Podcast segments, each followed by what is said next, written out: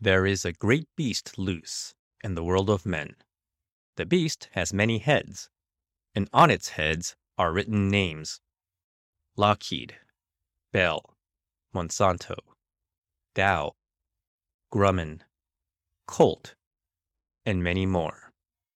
And they are very, very hungry. Punisher, Born. Issue number four by Garth Ennis and Darick Robertson.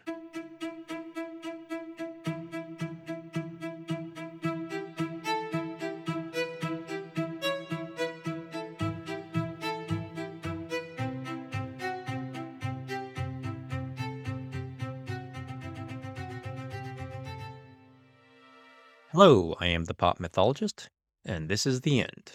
Just a quick correction there about the work that I quoted from. I called it Punisher Born. It's actually technically just called Born, but I don't know, there's something about that one word title in which if you just say it without any context, it sounds kind of weird. So, at least to my ears. So I just arbitrarily added the word Punisher at the front to give it a little bit of context, but the title technically of the work is simply Born. And as indicated, it is a limited series comic about the Marvel character Punisher. And as is probably obvious by now, the Punisher is the topic of today's episode. But since this is a podcast about pop culture and collapse, I will be talking about the Punisher in relation to collapse. And so hopefully that'll be interesting for you listeners out there. So, as you may or may not realize, but you probably do realize if you are a pop culture nerd, uh, we just had San Diego Comic Con happen last weekend, or SDCC as it's known, which is the, or at least it used to be, the biggest con in the US. Someone at the con told me that it has now been overtaken by, I think, New York Comic Con as the biggest con in the US, purely in terms of attendance numbers. I haven't been able to like corroborate that. I don't know for sure, but um, it may very well be the case. In any event, it's a gigantic pop culture con. I mean, it essentially takes over the entire city for that weekend.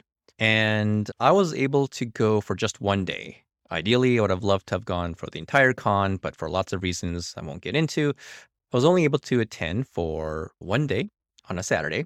And I also happened to be on a panel uh, in which the topic of discussion was a number of Marvel's street level characters. So, street level characters being people like Daredevil, Jessica Jones, Luke Cage, The Punisher, and so forth. And it was a comic arts conference panel. So the comic arts conference is a, sort of like a sub conference within San Diego Comic Con that is more academic in nature and specifically focuses on just comics. So, whereas there are tons of panels at SDCC and people talk about all kinds of stuff, ranging from movies and video games and everything under the sun, at a comic arts panel, you can only talk about comics because the Comic Arts Conference is devoted to the medium of sequential art or comics. So, I was on one of those. And just a quick shout out to Dr. Scott Jordan, a good friend of mine from Illinois State University, who asked me to be on the panel. And also a shout out and thank you to Dr. Shelley Clevenger, who was actually originally supposed to be on the panel talking about The Punisher. Dr. Clevenger, if you're new to this podcast, also happened to be the guest of my last episode, in fact. We don't talk about The Punisher in that episode. We talk about a, different work and a different issue, but nevertheless, that episode is there for you to enjoy. Unfortunately, Shelley was not able to attend the con due to something that came up at the last minute. And so Scott Jordan asked me to fill in for her. And and when I was thinking about which character I would talk about, I actually thought, you know what? Um, I'm probably not going to be able to do as good a job as my friend Shelley in talking about the Punisher, but I think I'm going to talk about the Punisher. And um, I, I, say that I probably wasn't going to be able to do as good a job because Shelley is the number one Punisher fan and is a true expert on the character. I am a fan, but I don't know that I would necessarily call myself an expert. And so, even though I knew that I wouldn't be able to do as good a job as Shelley, I thought, okay, I'm going to try my best and decided that I was going to talk about The Punisher. So I wasn't necessarily thinking that I was going to do a podcast episode about it as well. But what happened is that just with the nature of panels at these cons, the way they happen is sometimes, you know, it's really easy to lose track of time. And especially have a number of panelists, it's just kind of hard to keep everything kind of really tight and on schedule. And so sometimes you end up with not as much time as you might like. And so I had prepared a segment that I didn't really have enough time left to talk about. And so I kind of rushed through it. And partly because of that, I, I thought it wasn't all that great until later. Uh, one of the audience members said to me, and I got to give a special shout out to this individual. So, Dr. Michael Kerslove, who I believe also was involved in, I'm not sure if it was either a panel or just one of the events, but um, uh, was involved with the Comic Arts Conference as well. And Michael is teacher chair of the English department at Platteview High School in uh, Springfield, Nebraska, I think it is. But I just wanted to say thanks to Michael because uh, if it hadn't been for him, I probably wouldn't be doing this episode. But but he came up to me later and he said, "Hey, you know, I, I got to say that was really interesting, and I was looking around the room and kind of getting a feel for what the audience was feeling. And I think we could all agree that we all wanted to hear more. And um, I kind of was surprised by that. I, I didn't think uh, I had done that great a job. And the fact that Michael said it was that interesting is that, you know what, maybe I will do a podcast episode on this and give it the full kind of attention and time that I think the topic deserves. And also it just happened to be relevant to the topic of the podcast as well, because Punisher is obviously a part of pop culture. And what I was talking about was very much a collapse related issue. I mean, very, very much. And so here we are. And I want to make clear that just with the nature of comic book characters, you know, like what they symbolize and what they're all about, it changes as different writers get hired by the publisher to write the character. And so the Punisher has had many iterations throughout history of the character in Marvel Comics, and all kinds of writers have been at the helm. I am going to be drawing from Garth Ennis's vision for the character, specifically because Garth Ennis did a number of different runs on the Punisher, but specifically, I am focusing only on Garth Ennis's run on the Punisher Max there was a separate imprint called the Max imprint that Marvel did for a while. And this was an imprint where they let writers take beloved Marvel characters like Punisher, um, you know, Jessica Jones, Black Widow, whoever, and write very mature and often dark stories about them. And uh, so for adult readers, often you were able to get a level of sophisticated, mature storytelling that you couldn't necessarily always get in sort of like the the mainline Marvel comics universe. Comics excel at confusing people like no other medium, especially beginners or people who aren't like hardcore fans. I mean, even veteran readers of comics get confused. For example, if you're going into the Marvel Unlimited app and you type in Punisher, we're going to get a bunch of different results, like different series, because uh, well, Marvel and DC anyway, are constantly launching, finishing, relaunching, rebooting different series with the same title. That's why I'm saying Garth Ennis, Max imprint that began in 2004.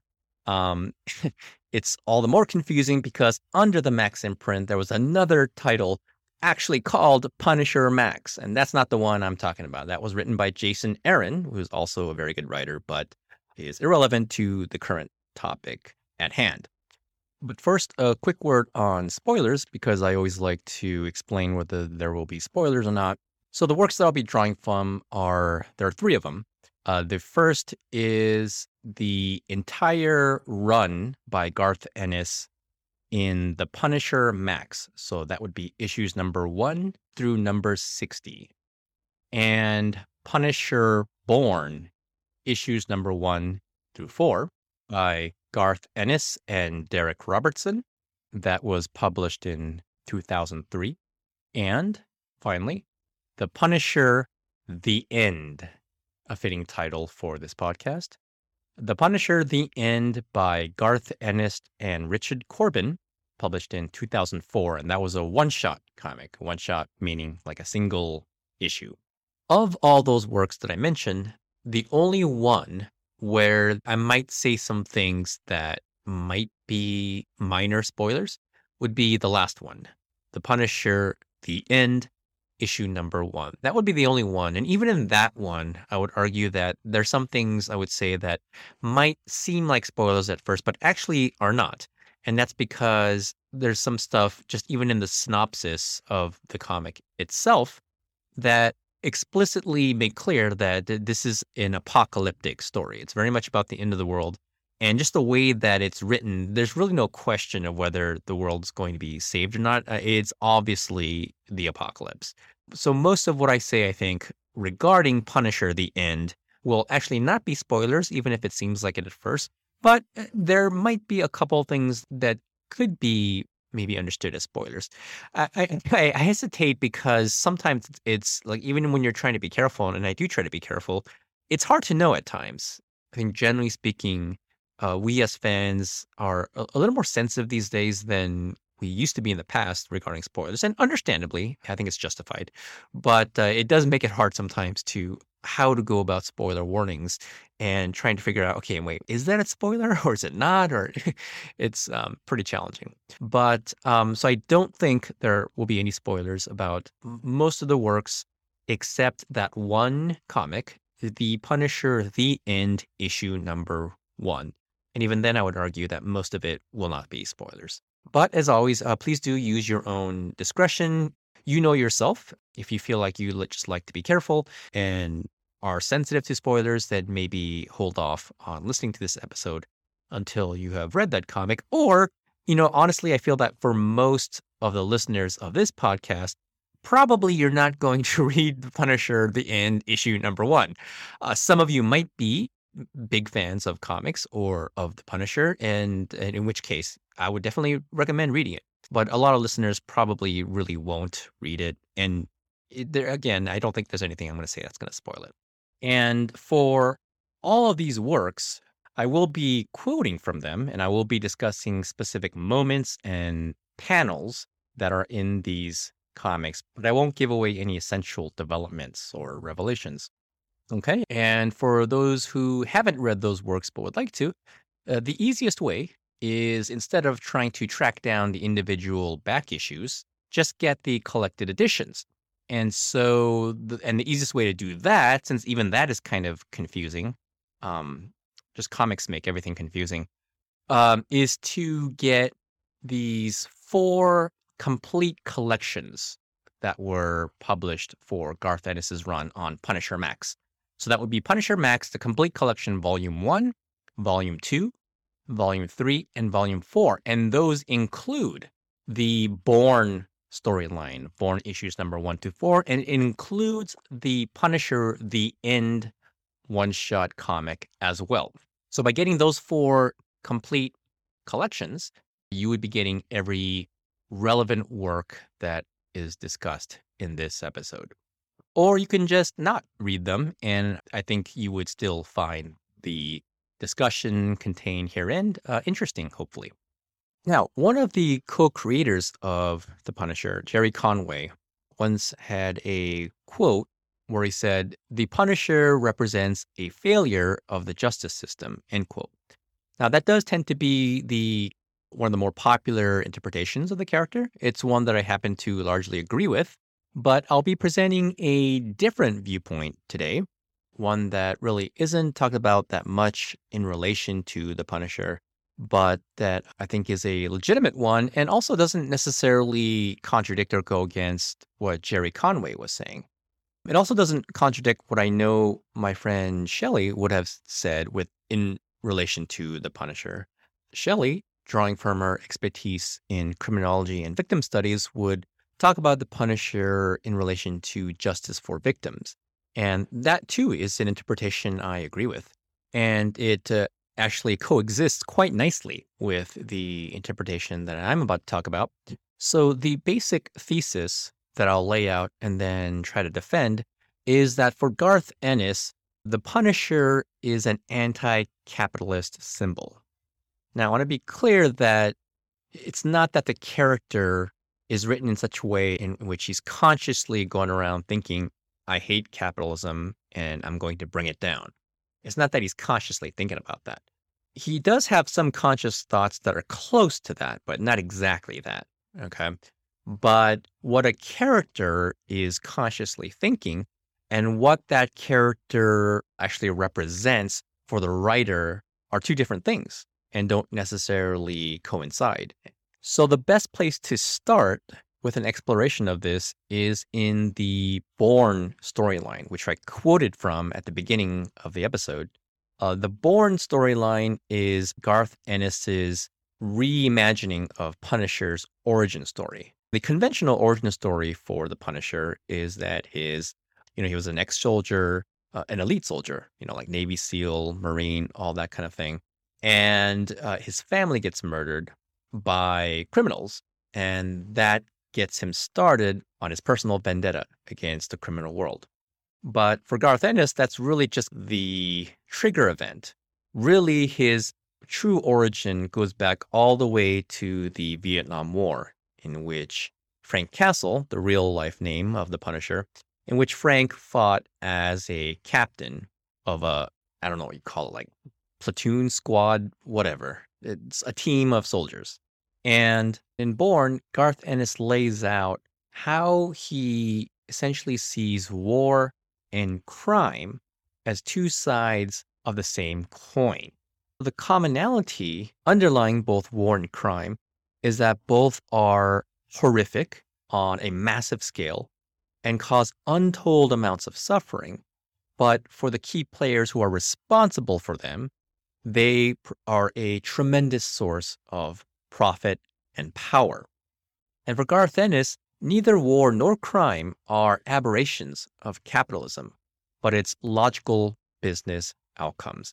Now, I'm going to talk more about that, but first, I want to provide a little bit of context about Garth Ennis, which is that the stuff about capitalism is not something I am projecting onto this writer. I mean, if you read his works, not just in The Punisher, but also in other books such as the Boys, which has been adapted into a popular show on Amazon Prime. Uh, Ghost even. Um, Hellblazer, which is a great comic that he wrote for and happens to be one of my favorites. It's very clear that Garth Ennis is not a fan of capitalism.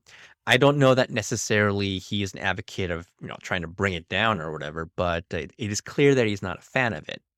So Ennis, throughout his run on The Punisher and the Max imprint, ongoingly explores this belief in war and crime as being um, cousins of each other or two sides of the same coin, the coin being capitalism.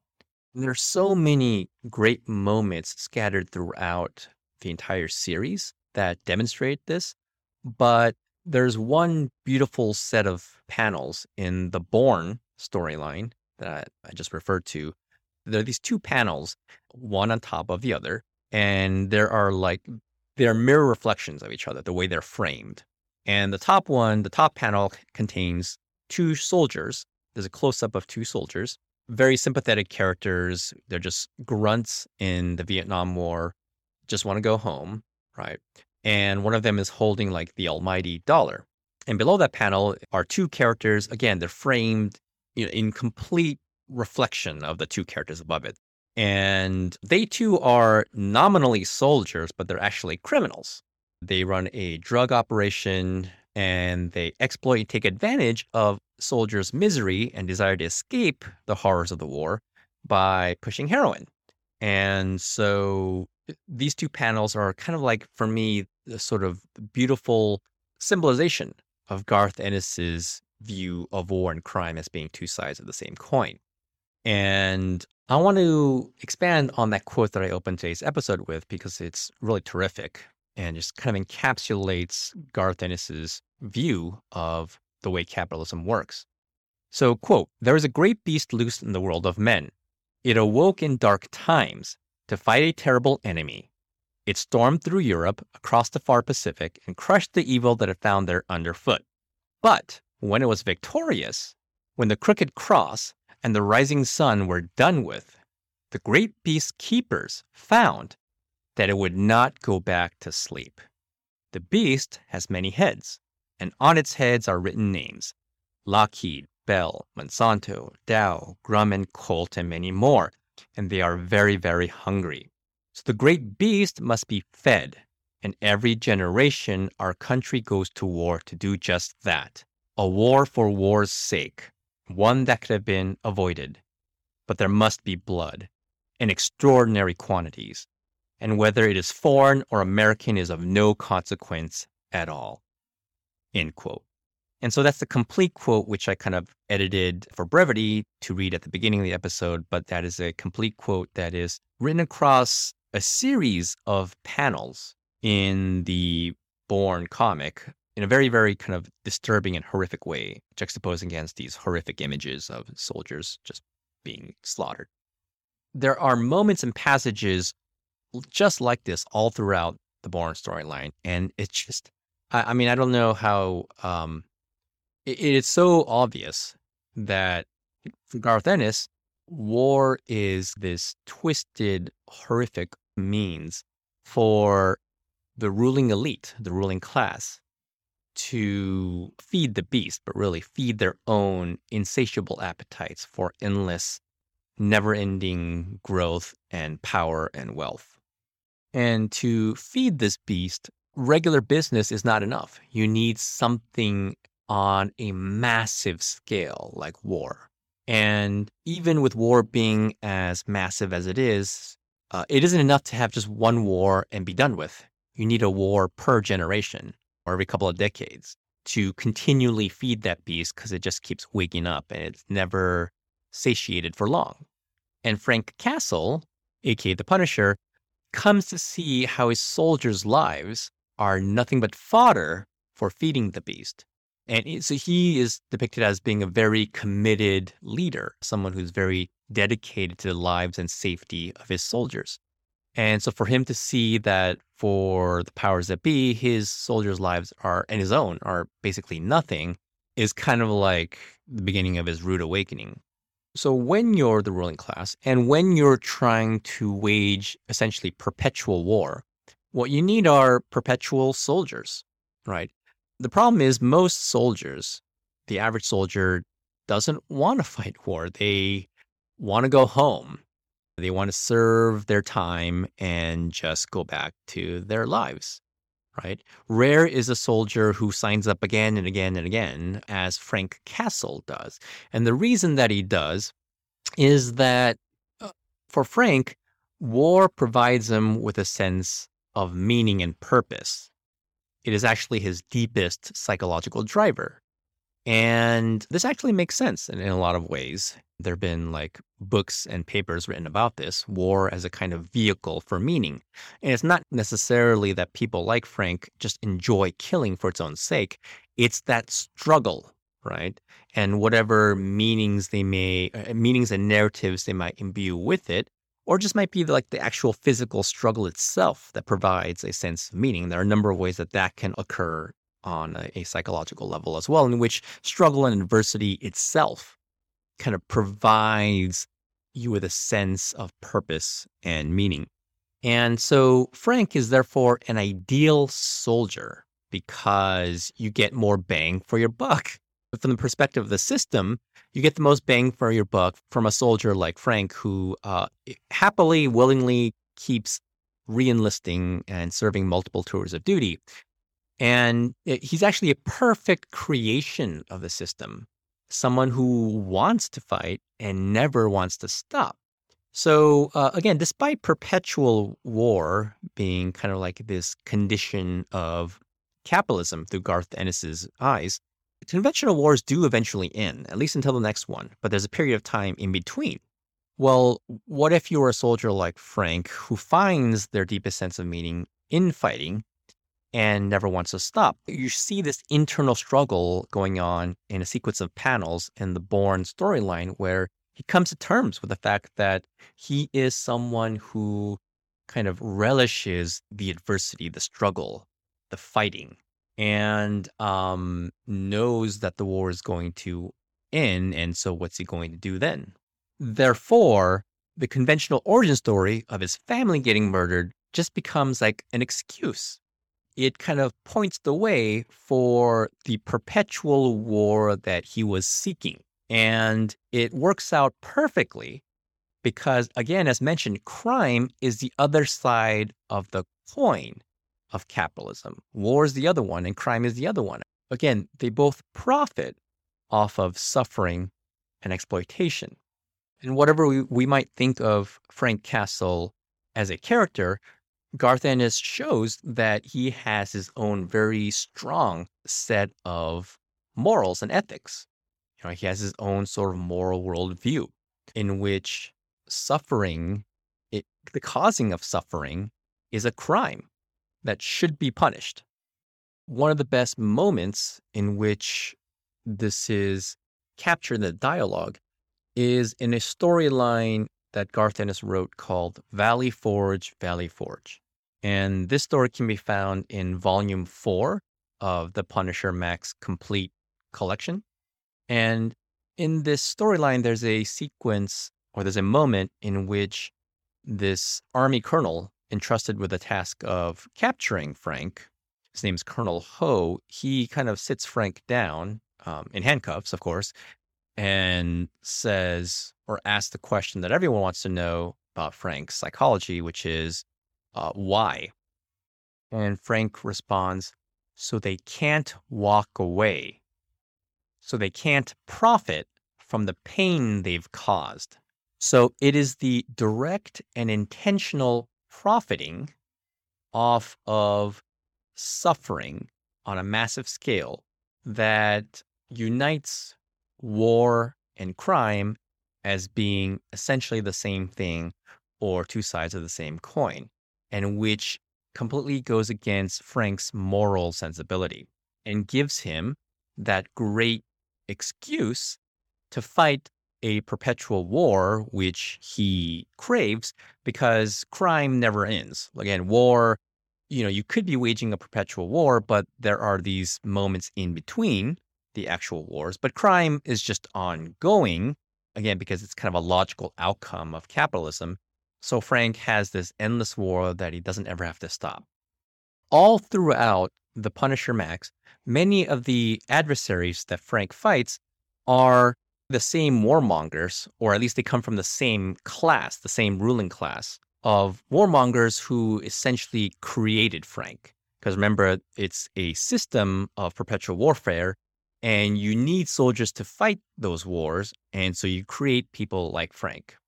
And there's a core group of specific individuals, in fact, these generals who are not really soldiers like Frank, because he kind of has a soft spot for other soldiers.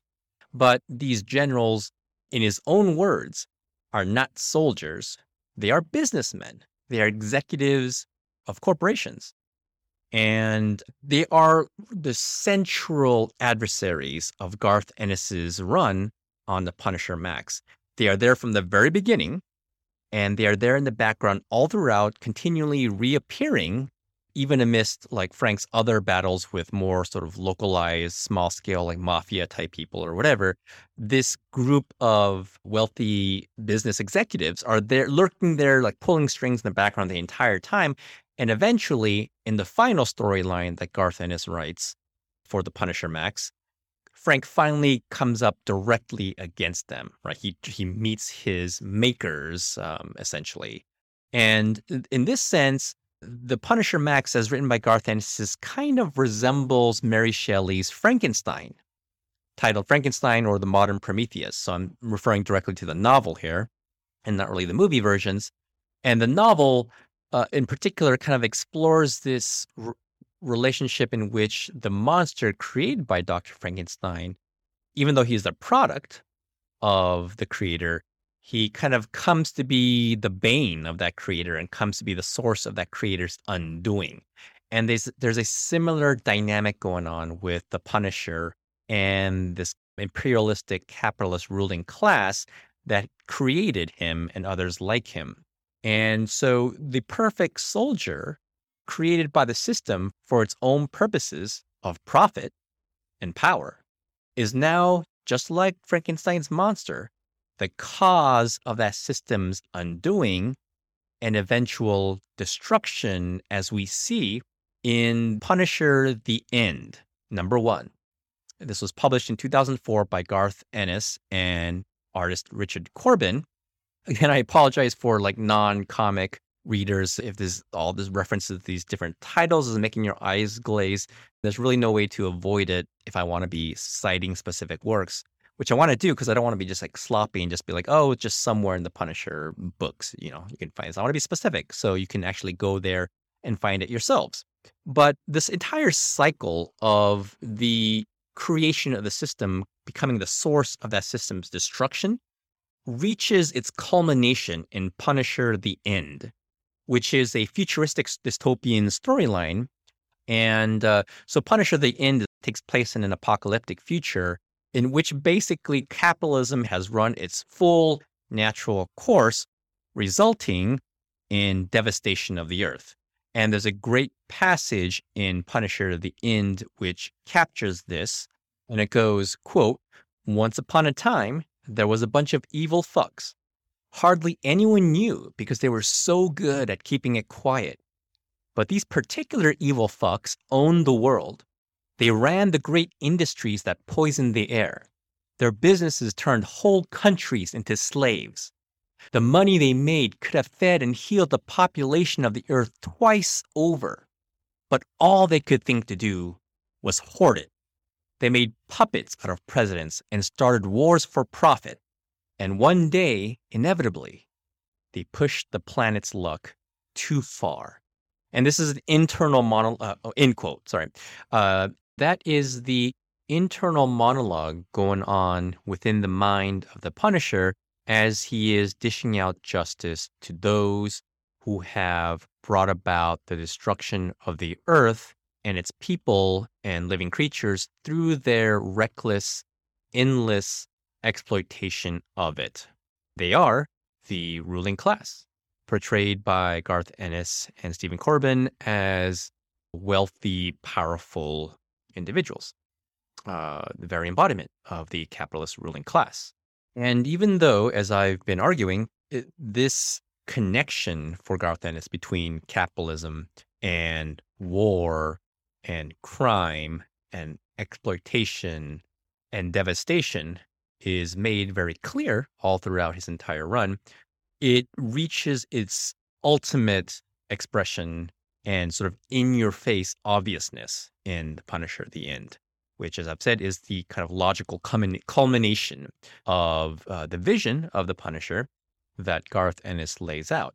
So, something that I find really interesting is that this vision of The Punisher is symbolic of a number of ways that neoliberalism is destructive of life itself and the entire planet but perhaps best represented by climate change, or the climate crisis, in which you have something that is very much primarily the cause of this never ending drive for constant growth and profit on a finite planet with finite resources. You can only exploit it so much.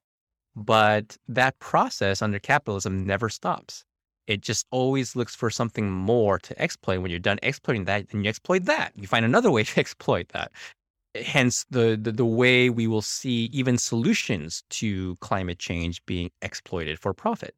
And so, climate change as a product, in one sense, of or or natural logical outcome of capitalism and its excesses, is now the very threat that may undermine and cause it to collapse. And in fact, uh, Marx, of course, even though he may not have been able to foresee the specific ways that climate change is manifesting, pretty much predicted this way back when he was writing about capitalism and the internal contradictions that would cause it to eventually sort of implode upon itself, even if you don't necessarily have people trying to actively undermine it. It's just by its own contradictions it will collapse. And so the Punisher is kind of symbolic of that, in which he is the product of a system that seeks constant, never ending profit and growth and power, using war as a tremendously effective and efficient means to feed that insatiable appetite. And then Frank, the Punisher, as a creation of the system, as a soldier created to fight war for the sake of profit for the capitalist ruling class, now comes to become the very source of that system's destruction because, again, crime and war are the same essentially. So, having made that primary point, I want to kind of spend a little bit of time on the very interesting eh, debate, I guess, of the ways in which, in recent years, the Punisher's iconography, the symbol and logo of the Punisher, has been co opted by right wingers. And the irony of that when we are looking at this vision of the Punisher created by Garth Ennis is that, you know, despite a lot of sort of liberal comic readers' counter arguments that the Punisher is not by any means a fitting symbol for the right wing, uh, actually, this version of the Punisher kind of is, but not in the way that those right wingers think. So, among the professed values that conservatives and reactionaries profess to believe in are values such as personal choice, personal responsibility, personal liberty and freedom. And there is a natural consequence to choices and decisions, and therefore it is imperative to make better choices and decisions, or so goes the argument. Well, the Punisher represents natural consequence in the works that I've discussed in this episode. That, again, that system which has created a tool and a product, Frank Castle, to do its work now has to, whether it wants to or not, has to face the consequences of that in which the creation of the system is now destroying it. And that is natural consequence. That is the consequence of the choices and the decisions that those in power have made and a natural result of the values that they have prioritized. So the Punisher is defending, you know, so-called conservative values, but again, not in the way that they probably imagine it, right? I don't think anyone really on the right thinks of capitalism as an intrinsically destructive and exploitive system, the sort of unintended consequences of which will be the very collapse of that system. And there you have it. That is my analysis of the Punisher as envisioned by writer Garth Ennis as a symbol of a complete system collapse brought about as a natural and logical consequence of free market capitalism. The very creations of capitalism will be the cause of that collapse. So I hope you found that analysis interesting.